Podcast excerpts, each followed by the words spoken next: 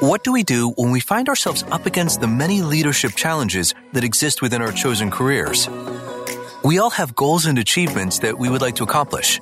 Unfortunately, these desires don't come equipped with insight or awareness on how to bring these accomplishments to light. In essence, this is why the Dream Octane Niche Finder framework was formed. Our founder, Clifton C. Manning, spent the first 17 of his 20 year career in healthcare working with physicians and healthcare leaders to achieve patient centric goals while possessing only an associate's degree in applied science. At times, these challenges were daunting, and he felt unqualified to achieve the success he wanted. However, he focused on becoming intentional in reading every leadership book that he could find, as well as attending frequent seminars in areas where he saw opportunities to improve. Over time, as he applied insights gained from these various sources, he was able to successfully and efficiently cross the hurdles he found himself up against. Eventually, varying degrees of success within his sphere of leadership influence became more evident. The Niche Finder podcast is intended to bring similar insight to you, the listener, from those who have achieved some level of noteworthy success in their chosen career. Our hope is that the challenges they have overcome in the past will provide insight for your current leadership struggles and unlock the dream of achieving success in your own career. We believe that if innovative change is an engine, your unique dreams and abilities could be its fuel. And now I present to you the host of the Niche Finder podcast, Clifton C. Manning. Ladies and gentlemen, boys and girls, we want to welcome you to this version of the Niche Finder framework. Today, we're privileged to have Chef Mark McLean. I'm to give you just a snapshot of his bio. He, as a premier personal chef in the New Jersey and greater metro area, Mark McLean is constantly asked, What is his style of food? His answer always remains the same I make awesome food. That's right. it always get, garners some laughter, but Mark stays serious and says, I cook awesome food, period. So let me move out the way. I want to let you know right now, if you're listening in the Niche Finder community, the table is about to be set, y'all. And we're going to just chop it up uh, with Chef Mark McLean. And by way of this introduction, we want to make him feel welcome to the Niche Finder framework. Thank you so much for joining us, Mark. What's going on? Not too much. Thank you for having me. I'm delighted to be here and delighted that we're able to make this happen. And, uh, you know, it's one of those things where if I get to say one, one nugget of, uh, something that sounds good or maybe inspires somebody, we've done the right thing. So, uh, I, I thank you for having me here. What do you consider to be your niche? Um, I would, I would easily say my niche is, is my passion for cooking. Uh, but it's not just cooking. It's, the idea of, of presenting what I see as the elemental um, basis for dining, for serving, for um, the the idea of of what food is, um, either in a familiar aspect or, or communal or um, entertaining aspect. Uh, I'm fortunate where I joke around a lot and say, you know, the party doesn't doesn't start till I get there. You know, so we bring right. uh, what everybody looks to. They, they they look for the smell, they look for the sights, they look for the taste of of wonderful food, and and, and that's that's my niche. I can easily say that. Why would the audience have a vested interest in your journey? I think that my journey is unique um, simply because of the path that I had to take. I am a career changer. Um, I, I started off after college on the New York Mercantile Exchange. That's the NYMEX, where I was a uh, training to be a trader in the natural gas and heating oil markets. Uh, I trained for I can't remember a year and a half, two years, and you know then I got to be the first uh, uh e-mini as electronic mini markets uh, market maker for heating oil. Uh, kind of, you know, in this world where I'm on the floor, but I'm, I'm introducing something new to these guys who trade on the floor and it's, it's not accepted well. You know, I'm basically trying to change the tide of what trading and what the market is today. Um, at the same time, I, I cooked all my life. Uh, I cooked since I was, I don't know, three or four years old. I was, I was hungry. I was, I was dying of hunger. I had three older brothers. I had to make it happen. I had to figure it out. I used to watch my mom um, in the kitchen. I used to watch uh, shows. I used to watch anything I could, pick up a little nugget of how to do something, and from that I would put it in the pocket and I would learn to cook something from it. Um, that's it's funny because uh, I got a great story about how I learned to make French toast. You know, I just I just couldn't figure it out. I tried like dipping egg in milk and putting it in the toaster. That's a fail. It's a bad idea. I tried. I tried. Um, I tried just just put it in the broiler. I could not figure out how do you get this this battered like you know very eggy but custardy um, batter on this bread and why it's so delicious with syrup. And my mom, who was, was big on the culture for her children, she took us to a play. We went to see uh, the piano. Um, uh, Charles Dutton, right? Uh, the piano mm. is a is a fantastic play, and in one scene, uh, the father makes French toast, like just in conversation. He's mixing up mm. a, a, batter, he's mixing up a custard. That's what it is. You know, eggs and milk. I don't know if he put cinnamon in there, and then he dips it. And everything I took out of that was how to make French toast. I watched them like, you know, and I don't know if they were doing it for real and put it in a skillet and flip it over. And I was like, holy cow, that's French Got toast. It. You know, mm. I had to, I might have been nine years old. I don't know. And I went home next day, boom, French toast. You know, I made it for myself. I might have made it for my brothers and they might have stolen it from me. A uh, point being is that, um, I, I cooked all my life and at some point, my, my job was compromised on the trading floor. And I mean, those things happen. And you know, I talked to my boss, and he said, "Look, man, you, guys, I, I catch you writing recipes at work. I catch you writing dinner parties that you're doing for people on the weekend. He goes, as long as you go for it, I support you." You know, and I talked to two or three other people, and they said, "You know, you you can do this." And uh, instilling that confidence in for me to literally leave one thing where I had time, I had mentors, I had experience. I had taken classes after college. I had huge books and handwritten notes of market data and charting, and I had two and three and four years worth of charting the markets by hand. And to put that aside and say, I'm gonna go, I'm gonna go cook. You know, that for me was a defining moment uh, because I essentially learned that I didn't know what I was doing. Mm. Um, and you know that might roll into another question of yours, but the the idea where I had to actually say to myself, I don't know what I'm doing, so I need to I need to reintroduce myself to all those measures. I need to find mentors. I need to find books. I need to take handwritten notes and I need to immerse myself because essentially what I did was I put myself through culinary school with experience and with what I knew. I got a CIA textbook for the Culinary Institute of America. I got a workbook. Uh, my ex girlfriend's mother, she gave me these. She said, you know, I have them laying around and you can just have them. And I, I read the books. I did the, the, the workbook. I did notes. I did the, you know, the, the quizzes and stuff like that, like I was in school. Fortunately, I knew most of this stuff, but I didn't know the French terms. I didn't know ciselé, which is a form of cutting. I didn't know, you know, how a roux had to have a hot liquid and things like that. And once I kind of started filling those gaps, my cooking started going off. It started going higher and higher. And then I started getting involved in different restaurants in New Jersey and in New York. I would meet somebody in, in a restaurant supply store and he would say, well, just come by. And I said, well, let me, can we come to your kitchen and work? And I started staging, just going places and cooking for free. Um, basically just soaking up information to the point where some restaurants wouldn't let me in anymore if I wasn't going to get on the books and work because they knew that I was learning so much. And some restaurants were just using me. They said, come in and make our specials for the week. You know, and I was happy to because I, I was learning and I was in an environment and it was just, it was, my mind was blown by seeing like how these things go from whether it be uh, whole pieces of fruits or vegetables or whole pieces of fish and they get delivered and broken down and cooked and then sent out to a table um, so that was all a big circle for me where I actually got all the stuff I used to have, mentors, experience, books, things to look back on and goals. And hmm. because of that, you know, I basically, I didn't go to culinary school. I put myself through with experience and with time. And it, it, it worked out, I think.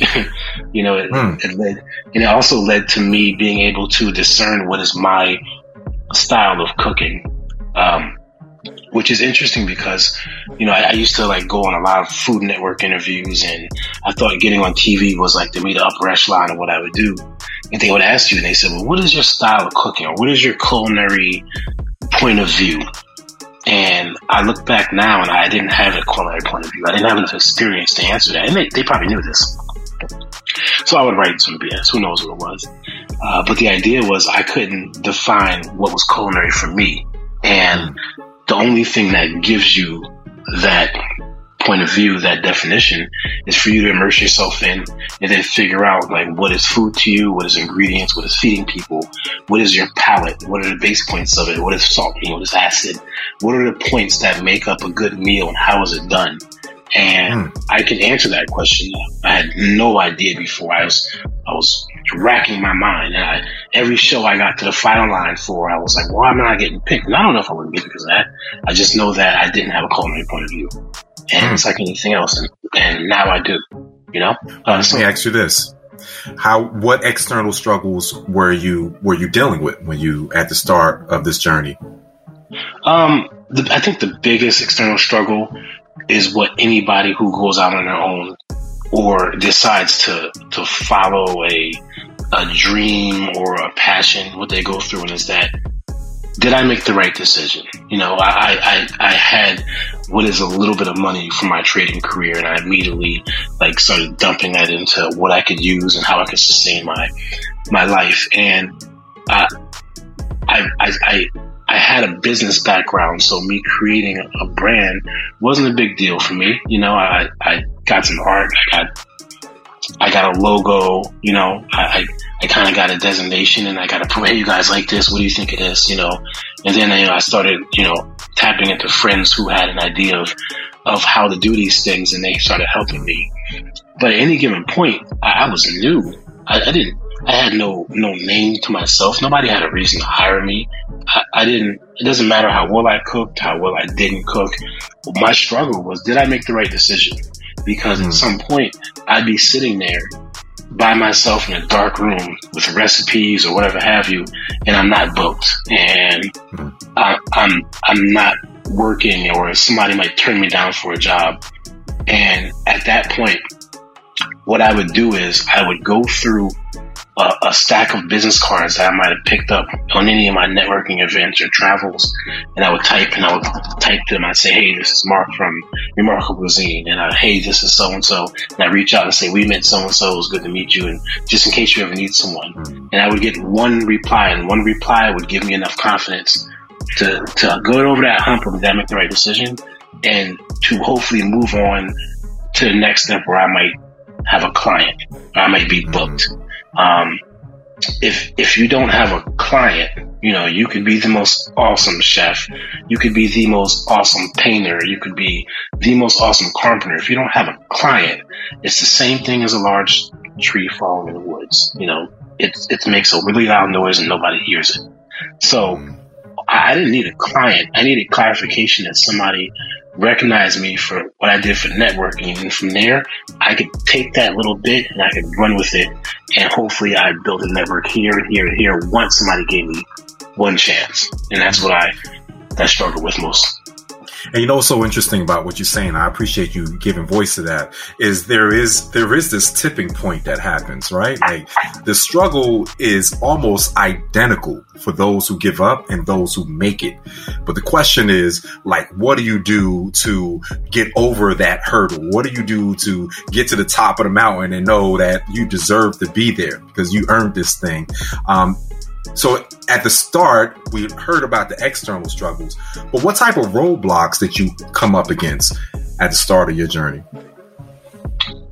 Um, I think the roadblocks I had were were, were two apart, maybe three part. Uh, there was road there was roadblocks within within the business side, um, and that means that I, I didn't exactly know how to run a business. So what I was doing was learning. Uh, now I work for a small business. I work for businesses on a trading floor, but uh, you know, our, our, job was to go downstairs and, and, make money every day. You trade the market, you make money, and then you come back upstairs. You have a certain time to do that. Every business has a function every day. Let's just take it from the simplest business, a store that sells, Walgreens, CVS. They have a job to sell things that are at convenience at a price every day. They might give 24 hours, but every day they sell. So my job was to figure out how do I monetize what I wanted to do and in a way that made sense for me to say, guys, I've quit my job on Wall Street and I'm a chef, right? Um, so for me, that had to go forth with learning to run a business. That goes from marketing. That goes from defining myself and what I can do. That goes from me having an elevator pitch, 30 seconds, 28 seconds. What do you do and how do you do it and why do you do it well? And it's why somebody be interested in using it. Um, I, I, mean, let, let's just lay it out there. I didn't have a business plan. And, mm. you know, I had a, a, mentor, a guy who said, listen, I'll support you in anything you do. Older guy used to slap me in my head and said, you can do this, but you know what? We got to get you to the point where you are what's you, people want you and people need you and then they'll call you over and over again. If not, you're booked and, you know, you're going to be that necessity. He said, but you don't have a business plan. Until you write a business plan, I can't help you, you know? So I, I went crazy. I went in uh, to Barnes and Nobles and I would go and sit there by myself. And I got this book called uh, uh, "The Real Business Plan." It's by Rhonda. I can't remember her last name right now. I can look it up and tell you. And I went through that book and I followed every little part, and I wrote a 23 page business plan for a personal chef business. Obviously, way too long. It could have been a page and a half. But I answered the different parts. What is your market? How are you going to market yourself? Why is there a need? What is your competitors? Uh, what what is your process? What are your goals? Three years out, seven years out, ten years out, and my um my then girlfriend, who's now my wife, says to me, you know, since you've been writing this biz plan, you went from saying I'm trying to start a business to say I've started a business. You went to your definition of what you're doing has changed, where you can tell me exactly. You have a better presence of saying what you're going to do, and you were executing it. And now, anybody who asks me about a business, I say, I say, do you have a business plan? And if they don't, I recommend them the same book. I actually used to loan it out until somebody stole it from me. And I said, I say to them, you know, when you have that business plan, come back and talk to me because what you have is uh, you have a desire, and you have an idea, but you don't have any map how to execute. And until you create a map on how to execute that, you're going to be in waddle land you know, and you're going to be kind of just, you know, walking around and saying, well, I can do this or I might be able to do that instead of creating a distinct map for yourself. That was an internal struggle for me because I learned how to create and run a business in that instance. Um, and then I realized I, I, at some point I looked around and said, wow, everything's a, a, a business, you know, this box of cereal, this computer, you know, this platform we're on, and they all have a structure to it. So when I got that together, it allowed me to um, to present myself better, to understand what my goals were, to to actually put things and speak them in the air. And you know what? Out of nowhere, it would happen. You know what I mean? Mm. And right. Uh, it's funny. It's funny as hell. I can I can bring up my business plan right now, give you a point that I wrote probably somewhere circa 2012, and it's happened. It's happened today where it's happened two years ago because I don't know. I spoke in resistance. I wrote it down. I don't know what it is. That for me was an internal struggle. Um, and overcoming it was grandiose because you could see the turn and you can see the fire that I had and the idea that I was more confident in what I was doing. And I think that's a big deal. And that applies to any business. That does not apply to cooking or just creativity. That applies to somebody who is turning rocks into diamonds. Mm. Love so. it. Muhammad Ali said, the man who views the world at 50 the same as he did at 20 has wasted 30 years of his life. I love listening to your journey because there's so many layers to it, but each layer has this level of evolution, of progress, of, you know, achievement, adversity and triumph, I think is beautiful. This is where I see um, kind of makes up your niche. It's just getting a taste. This is the sample cup or sample plate that you get in your terms that you're giving around. But what I want to get to now, what I believe to be the meat of the matter and the niche finder framework is what I believe is your niche, right? And so I see your niche as being made up of five different components. The first is the things that you do that you feel purposeful or feel purposeful to you. The second are the things that you're passionate about. The third are the patterns. These are the things that you do naturally well. The fourth are proficiencies. This is what you've learned to do well over time. And then lastly, problem solving. The things that you do that people come to you to solve in a unique way. So we go up to the top. Tell me about your passions. What do you do that when you do it, you feel ignited? That's those that's going to be two parts. One that's cooking. I mentioned that earlier. Uh, I say that because you know at times I would go cook and time could go past. It wouldn't feel like work. It, it's not a big deal. It's easy. It's fun. It, it's it's not it's not like oh I gotta go and chop twenty onions. It literally is well let me go create. Let me go into a space where I can create and that feels good. Uh, my next interest in is now creating brands from from from my culinary aspect, uh, and I I say that now with sort of more of my my recent uh, I think kind of successes, and then with my other business, I I love creating a brand because I literally write a logo on a table and work on my computer. And then I, I give it to a designer and I throw it in the air and I put breath behind it and I say, you know what? We could rock that. Um, so that's, that's one of my newest passions. Uh, mm. I, obviously I did it 10 years ago when I created Remarkable Cuisine, but I have this confidence now that I can go in and look in a space almost like an architect goes into a blank canvas and looks and says, let's do that. And I can go into it and I say, we can create something that works here if I have the right market and I can sell the right food. So uh, definitely cooking and definitely you know creating a brand off off of what is that the cooking that goes along with that. Mm. What do you do that feels purposeful? Um, one thing that I do that feels purposeful is I share my talents with with the people who, who I work with. Um, and and notice I, I didn't I didn't say employees. Uh, I didn't say employees because for some reason, you know, my I had a boss, another mentor of mine. He he always says, you know, he tell people, "Oh, we, we work together," you know. And I was like, "No, you pay me. I work for you," you know. But like, it was always this. It was almost this way where he was not trying to be condescending. He would never like put himself above me. And it always was like, you know what, we're always learning from each other, or you can learn from me, or, and yes, he, there was a pecking order, of course. Um, and I say that about the people who I work with who work for me because I, I just want them to understand that as they're as we are all working together, whether we are making a hamburger, whether we're making a filet mignon, whether we are watching somebody get married, uh, there are aspects that we're learning from each other. And for me, that is important. I, I have the I have the the utmost respect for the people I work with, and I, I am able to take a couple of guys who were just kind of on the streets, or maybe you know needed a job, and like you know to kind of see the passion they have in learning what fennel is, and, and breaking down um, three different types of onions, and understanding the, the French terms of sauces. You know, I, I get to watch that, and that's that's that's meaningful for me. Um, mm. I literally can give purpose to somebody who literally says to me, eh, I need a job. I don't really know what I, I, I cook because I can, you know, and I say, no, you, you are, you are great at this. So, you know, I, I, I literally had one of my guys said to me, he said, you know, I never really cared this much because, um, it wasn't that special to me until I, I worked for you. And then to see the people that we cook for and to understand that they respect us changes everything. That's meaningful for me because I've by us working together, I have enabled him to feel better about himself and understand that he has a talent and a gift and he can use that. Mm. I, I, think that's important. Uh, what do you do naturally well? These are these are your patterns. What do you consider to be your patterns?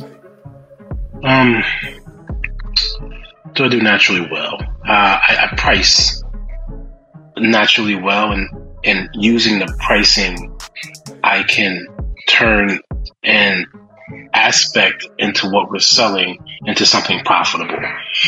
And that's from the high end to low end. And the reason I mention this is because uh, I I have to I, I, I take a, a, a personal ex- experience endurance. I take a personal uh, point to, to shop for all the food that we use, right? Now, I don't always have to go point everything out. But the reason I do that is because I know that if I get a halibut at a certain price, and then I'm able to turn that halibut into a dish, I'm basically using the idea that I made markets and I understand the market and how I'm going to sell something to the top of the market.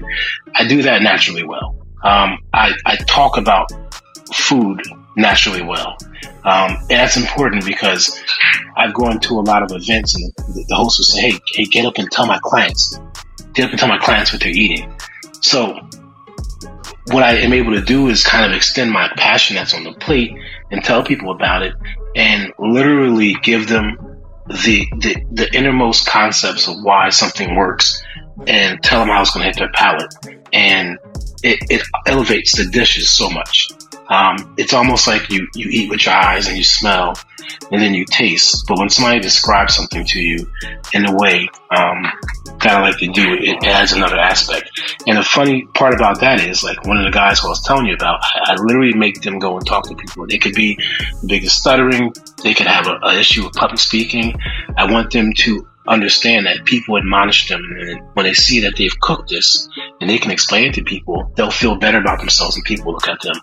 Um, so I, I, I, do that well. Um, obviously it's, it's the cooking aspect, but in my position, I, I don't, I don't get to cook that much anymore. Hmm. Uh, but the guys I work with, they do a lot of the cooking and I have to take more of a leadership role. And I'm not going to say I've done that well uh, that probably uh, leads into your next question, which was a learning process. So, mm. um, I love it. Yeah. I love it. So, so a little bit of the background that we didn't touch on, but just from even speaking to you, I know that your business has over the oh, over ten years now, right? You've had it, um, or close to. It's not quite ten years, but close to, close to it. But I've I've I've seen how just from what you've shared, how you've now opened up a couple of different sites. Um, you now have uh, seemed like you have taken this rinse and repeat model that has worked for you and is working for you even more in other areas. What would you consider to be your proficiency that's allowing or affording you this opportunity to do this model? Um, I don't want you to give me too much credit. I, I we we don't have too many operations, uh, but we we do have a lot in the works. Um, gotcha. Uh, you know, uh, but not to be facetious, you know, I, I, do have a couple of different nuances, which are linear and just producing food and experiences for people. Um, uh, to, to make that happen, I, I would say, you know, to make that happen is uh, probably is some of the things I've learned from from running a business. And I think what's important is that, like, you know, people have to want to work for you, work with you. They have to want to buy into your process. Some people get a job and they say, "I'll do this job," and this it's called shoemaking. They go there to do a job, this and that, and they move on. And uh, I don't know. I, I, you know, I, I literally tell my guys, I say, listen, you know, if you're not going to respect the the art that we're putting forward, the passion that we're trying to put in, then you're you're not going to be in a good fit because it may seem to you um, like we're just making a. I keep saying a hamburger. It's because of I have a fantastic uh, hamburger restaurant called the Burgerly. We're not just making a, a hamburger or a cheeseburger. We're literally creating an experience for somebody, and I think that's that's different mindset. It, it might it might instigate the smallest change. Somebody might say, holy hmm. cow, I need to just make this look amazing. I tell my guys, I say, when you make something look better than me, when it hits the pass or goes in front of a client, I get jealous. And I want you guys to keep that passion because that's what we keep doing. Uh, so what, what, did I, I don't know what I did, uh, you know, to, to allow it to happen. I, I think that what I try to do though is literally create an environment that people want to buy into what I'm or we're producing and to work with me. And I, I think there's a few things that I need to do that. I think that you have to be respectful uh, to the people who you work who work for you. I think that you have to understand that everybody's at different stages in their life, and you know, kind of just really admonish them and how you can help them. Um, I got a I got a dishwasher who can use a knife like a, a you know he can he can use a knife better than Emeril, and he's mm. he went from busting suds to, to prepping food, and you know he's developed life skills. And if he doesn't work for me a day going forward, he has life skills where he can walk into any restaurant and break down and dive, or he can he knows how to make an arugula salad. You know, and those little things I think matter a lot. Um, and I, that means that I've developed a character and helped someone. Hmm. I think I think that learning to do that is very important to me and was not easy, and that's what I admonish a lot. and I, and I don't take for granted. I love the quote that you just mentioned when you when you were talking just a while ago. You you you you you mentioned it might instigate the smallest change. I love that. That's that's a definitely a nugget of truth. Uh, what do you do that people come to you in a unique way in order to solve? What problem solving techniques do you find that makes up your niche? Um, I literally tell people that we can go into any space and we can cater a party. So you can give me a blank canvas of a room. You can give me a uh, store and we're working out of a, a, fitting room. And what I can do is develop a menu to feed a number of people with the cooking apparatus I have and make sure that it is absolutely presented fantastically. So uh, I mentioned the store. I think on one day we did a, a podcast for, for somebody. Can't remember where they are right now, but it was in uh, Bonobos in New York City on Fifth Avenue. And we were literally in the fitting room serving 300 people appetizers. But everything that hit the floor, we came out the fitting room like a woman trying on a dress with just food. Damn, and people were like, how are you guys doing this? Um, mm. So that's a that's a problem solving aspect because you know some people come to me and they say, well, you know, we have the problem where our kitchen is small, and I say, well, at least you have a kitchen, you know. Right. Um, that that's a problem solving aspect that I like to uh, I like to think I ought to do. I also can feed the pickiest of eaters. Uh, I have people mm. that say, I don't eat this, and you know, I don't, and this is that, and salmon is fishy, and a whole bunch of other probably false statements. And my job is to is to understand that everybody should have the chance to eat awesome food. So I, I take on the challenge and I, I admonish it because if I'm feeding people and I'm feeding them the same way and I can't adapt to changes, then uh, I'm hindering my growth. And number two, I am not, I am not the purveyor of awesome food. I'm just making an awesome product and I'm not adjusting it all. You know, mm. let's let's be serious about all the things that people have these days. Uh, gluten allergies, you have pescatarians, you got vegetarians, you got flexitarians, you got vegans, you have all sorts of things. Um, in the end, everybody wants to feel like there's something for them.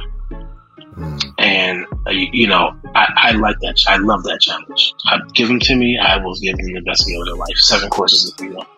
You know, mm. uh, I'm, I'm, gonna charge you for it, but I'm gonna get it done. I love it. You know, I was talking to you. It almost reminds me of uh, I saw this YouTube video of a guy who trains wide receivers how to run, and it's mm-hmm. almost like choreographed. I had no idea this type of training went into foot movement. And he mm-hmm. would, you know, like left, right, left, right, and then turn to the side, left, right, left, right, and then jump. And then, you know, and they, it was almost as if they were river dancing. That's how their feet were mm-hmm. moving as they were mm-hmm. on this football field. But the, just the thought process behind it, the way he was telling people to maneuver in preparation for in practice, but in preparation for the real thing. I kind of get the same sense from you, the way you talk about food. It's almost as if, like, all these mini moments that you've gone through is like you were taking left, right, left, right to the, you know, to one side and, and turning around and spinning and jumping over obstacles. But it was all something leading towards these big, big moments that you now have. And, and, and I, and I appreciate your humility of it, but you were still in this, in this pursuit of, delivering or creating awesome food. I believe there was this awesome thing that was happening inside of you or with you. It's like this distillation process that was happening inside of you of not knowing how to make French toast to doing filet mignon, right? and it's just fascinating to me. The, the the idea that you said distillation process is is actually hilarious and super smart because you know the process of making a, a good drink starts with the process of making a good base alcohol. So that's mm. awesome. Um, yeah. You know, I, I think you're completely true. You're completely right. Uh, and this has all been experience based. I, I literally, I literally had the opportunity to cook for uh, a whole bunch of professional athletes, probably the, the, starting five on one team, and this wasn't basketball; uh, it was hockey. And the one thing that these guys, you know, they told me they do, they said, "Listen, the one guy he says, you know, in off season, all I do is research ways that I will get another three years out of my contract. He goes, I will eat like garbage. I will eat whatever I need so I can get another year and I can excel and I can excel. And I said, I looked at him, I said, listen, man, you don't have to eat garbage at all. I said, I can take your diet and make it amazing. He says, no way. I said, I'm telling you I can, right? And he gave me all these restrictions. I don't eat, he goes, I basically eat broccoli and I eat ziti and I eat something else. And I need to eat a keto diet. This was back in 2000 and I want to say 13 maybe, maybe 14. And you know, I just started sneaking things in on him. Um, asparagus, uh, fennel salads, you know, little things that, you know, he might want to taste. And, and he didn't run back and say, listen, man, that was amazing he his wife would be like when she'd like he ate everything last night. And she would always say this. And uh you know and finally the guy the day came when he was like listen I told the, the locker room about you. And other guys were like oh you've been holding out for a year. And he's like no I've been holding out but like you know I didn't know if he could take on more people. So the reason I tell this story and the other stories um about my catering events because I literally say to a client, I say, listen, you know, we have a, a, style that we cook. We take whatever you like and we put our spin on it, but we'll make whatever you want. You can, as long as I can source it. If it's a, a it's a goose from Canada, if it's, um, I had one client, he was hunting in Montana, he flew an elk. I said, you know, we will make it, um, and we're going to put our spin on it what I was able to do from all these people telling me things they want to do is just literally create a large glossary of stuff and then put it in my pocket that I've cooked it before. And this, my mind is limited. Our mind is limited until somebody gives you a little snap point. And then they say, well, do this. And I say, holy cow, I can do that. Or I can do this. So, you know, after six or seven years of people telling me what they want to eat and me delivering it back to them in this awesome way, I literally had so many more ideas than if I was just sitting down trying to cook something. So if you combine that with like my athletes with these limited diets who weren't limited, they just needed uh, technique and process. And then all these catered events I did, I, I was able to probably step way out of my comfort zone and develop a, a, a glossary, a, a portfolio of food that is not fair because I wasn't in a restaurant cooking one thing. I was cooking for anybody who would hire me. And my challenge was that I'll make it amazing. And as long as I didn't lose that aspect, I'm great. I'm golden. And I never lost that aspect. I lost other ways. I might have been late, or I might have been down a server, or I might have ordered the wrong type of china. But I never lost the fact that the food wasn't amazing. And a lot of times it saved me, you know. And, and that's, uh, I think that goes along with what you're saying.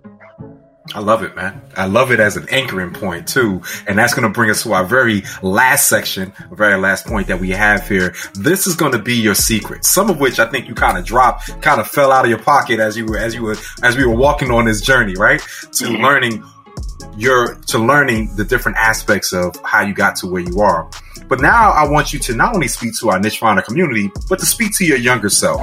Like, what would you tell your younger self on the floor, the trading floor?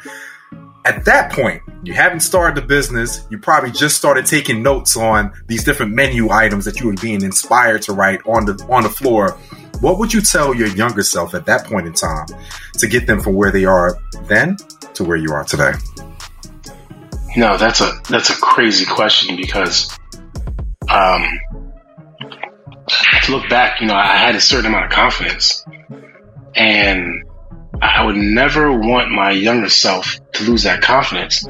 I would just want to inspire myself to say, listen, you gotta, the lumps are gonna come. Like you're gonna get, you're gonna get hit in the face and it's not gonna be, it's gonna be an ego, ego hit. It's going to be that did I do the right thing? It's going to be, um, how can I persevere? Or, you know, how am I gonna, gonna, gonna pay this, this note on, on my, um, on my, my vehicle I purchased for my, for my business?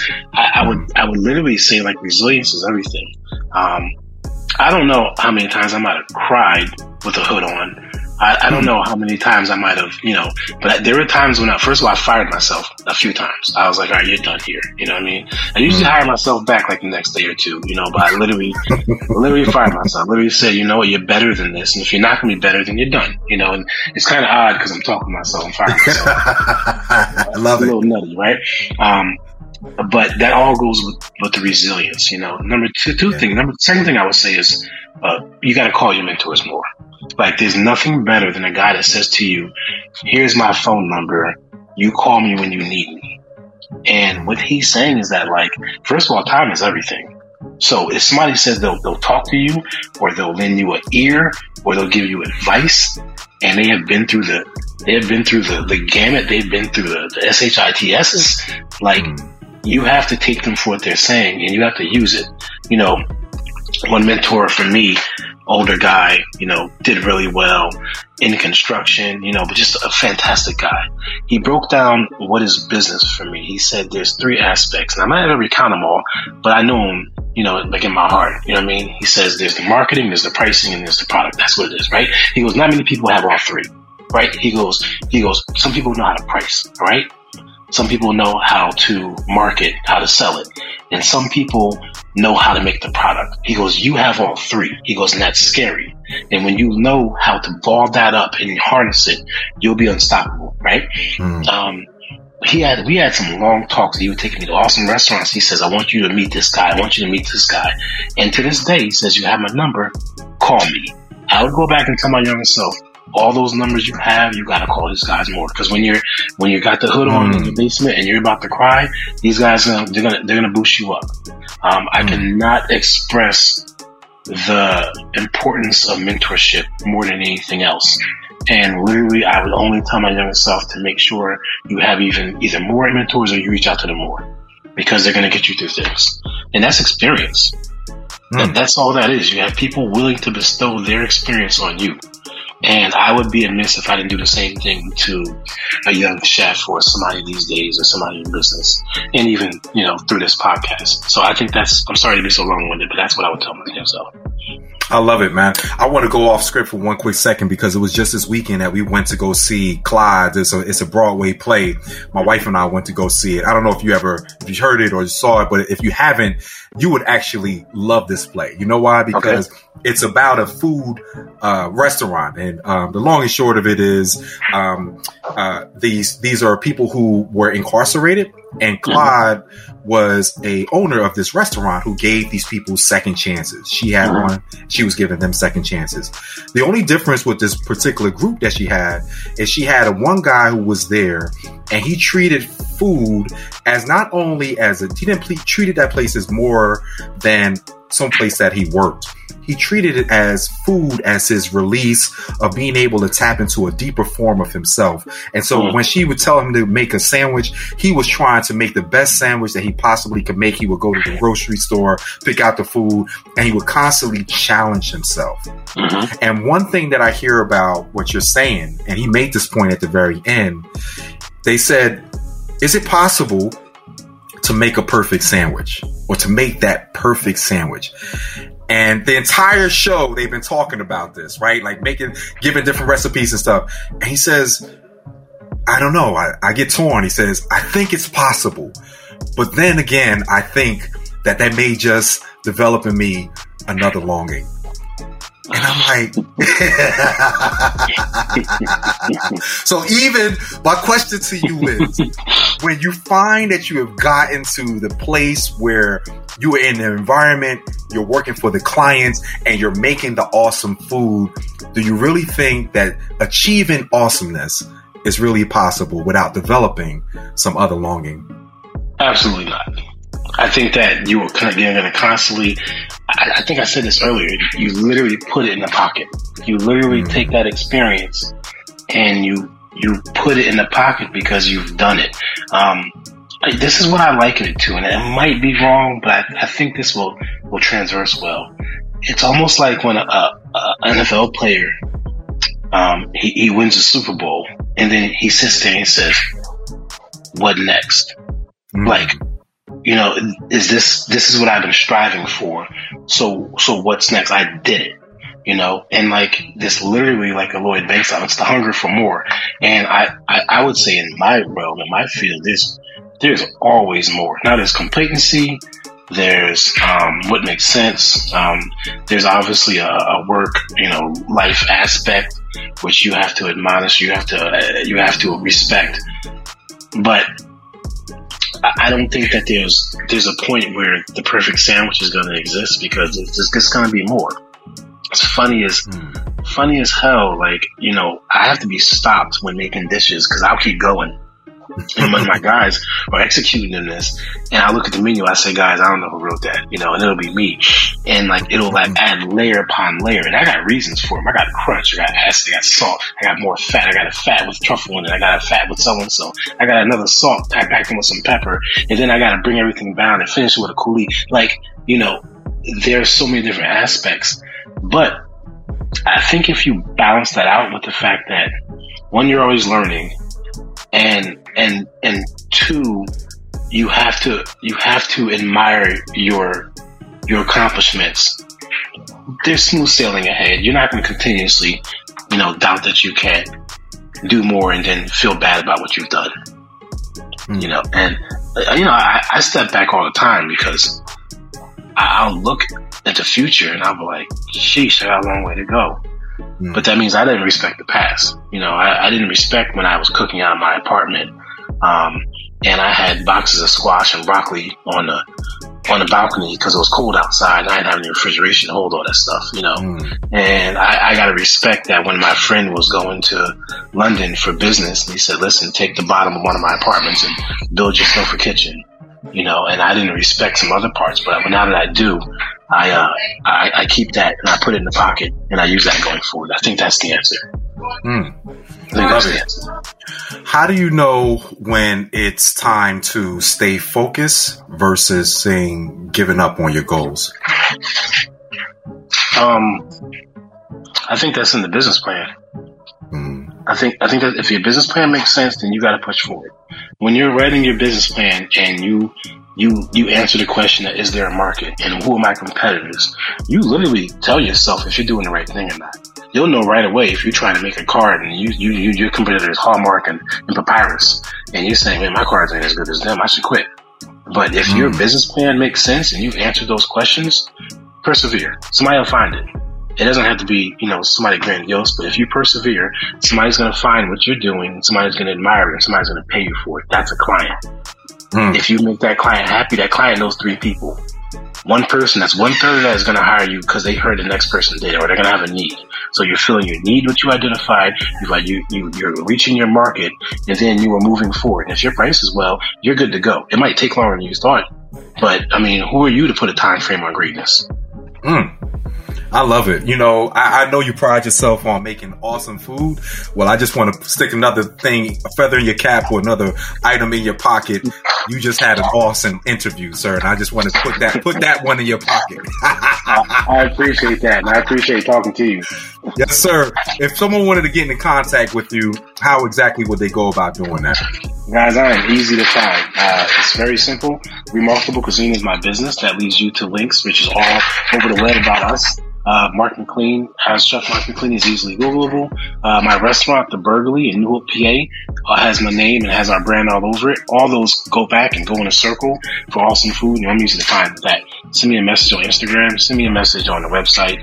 Uh, send me a message. We can talk about this all day long. I love helping. Lovely, lovely, lovely. So this is um, Mark McLean, Chef Mark McLean. And as you heard, you know, he has so much to share. Definitely someone you want to connect with. And definitely, I would say, you know, I met this, I met this brother at a, uh, a dinner party, a gathering with a couple of, uh, um, old business, uh, friends of ours. And the brother had me eating, man. It just, I stayed. I felt like I walked in there hungry and I, and in the midst of it, I somehow transformed into a food processor because I kept going back for more. So I appreciate you. Um, so you got all the links for how you're going to get in contact with them. If you want to learn more about what we're doing, you can go on to launchmyniche.org. That's launchmyniche.org. And you can learn some of the things that we have in store uh, for you. Anyone who's looking to discover, develop, or deliver their niche. If you're a coach, consultant, or someone who is a counselor and you want to move your niche online, we can help get you there, save you time, and show you three of the biggest mistakes people make when trying to move their niche online. Not only will we describe it to you, but we'll also give you tools tools to help it not become part of your journey. So, to the Niche Finder community, thank you for tuning in today. We look forward to having the very next guest who can talk about their journey and help you on your journey towards success. Thank you for tuning in. And Mark, thank you again for being part of this program. Fantastic. Thank you for having me.